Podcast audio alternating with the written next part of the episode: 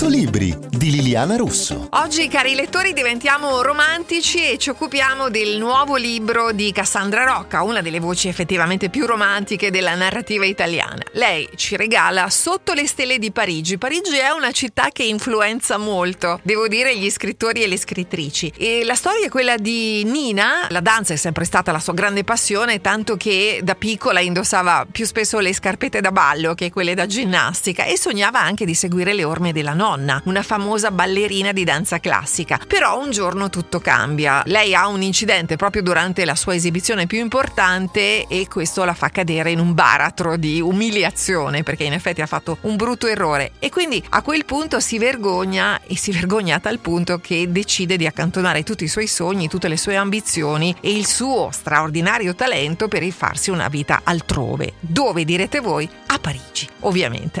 A Parigi segue le orme del padre e inizia a dipingere dei ritratti davvero belli, nei quali riversa tutta la sua malinconia. Quando Stefan, che è un insegnante di una scuola di ballo, le chiede aiuto a preparare le sue allieve per un'audizione importante, lei un po' tentenna perché in effetti ha paura di cadere in quella malinconia che, che tutto sommato l'ha fatta stare male e quindi di riaprire anche vecchie ferite. Come se non bastasse, Mark, che è il proprietario del teatro in cui le ragazze dovranno esibirsi, ha su di lei eh, un, un, fascino magnetico. Eh, saranno i suoi occhi chiari, sarà che Nina riconosce in quegli occhi la sua inquietudine molto simile alla sua, i due si piacciono e quindi affrontare insieme le paure forse potrebbe anche essere il primo passo per riappropriarsi della vita, della sua vita, quella che lei ha sempre sognato e, e di quello che lei realmente vuole fare. È una bella storia, molto romantica, sotto le stelle di Parigi, Cassandra Rocca, il libro è pubblicato dalla Newton Compton, io sono Liliana Russo e vi auguro buona lettura.